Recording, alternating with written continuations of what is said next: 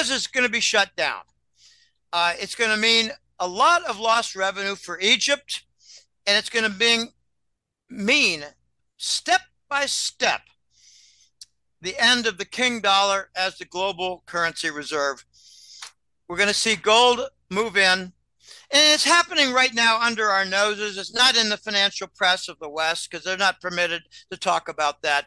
But country after country, okay, we, we know, Chris, that they're selling a lot of treasury bonds. We know that a lot of central banks and sovereign wealth funds, like for monarchies, are reducing their treasury bond holdings.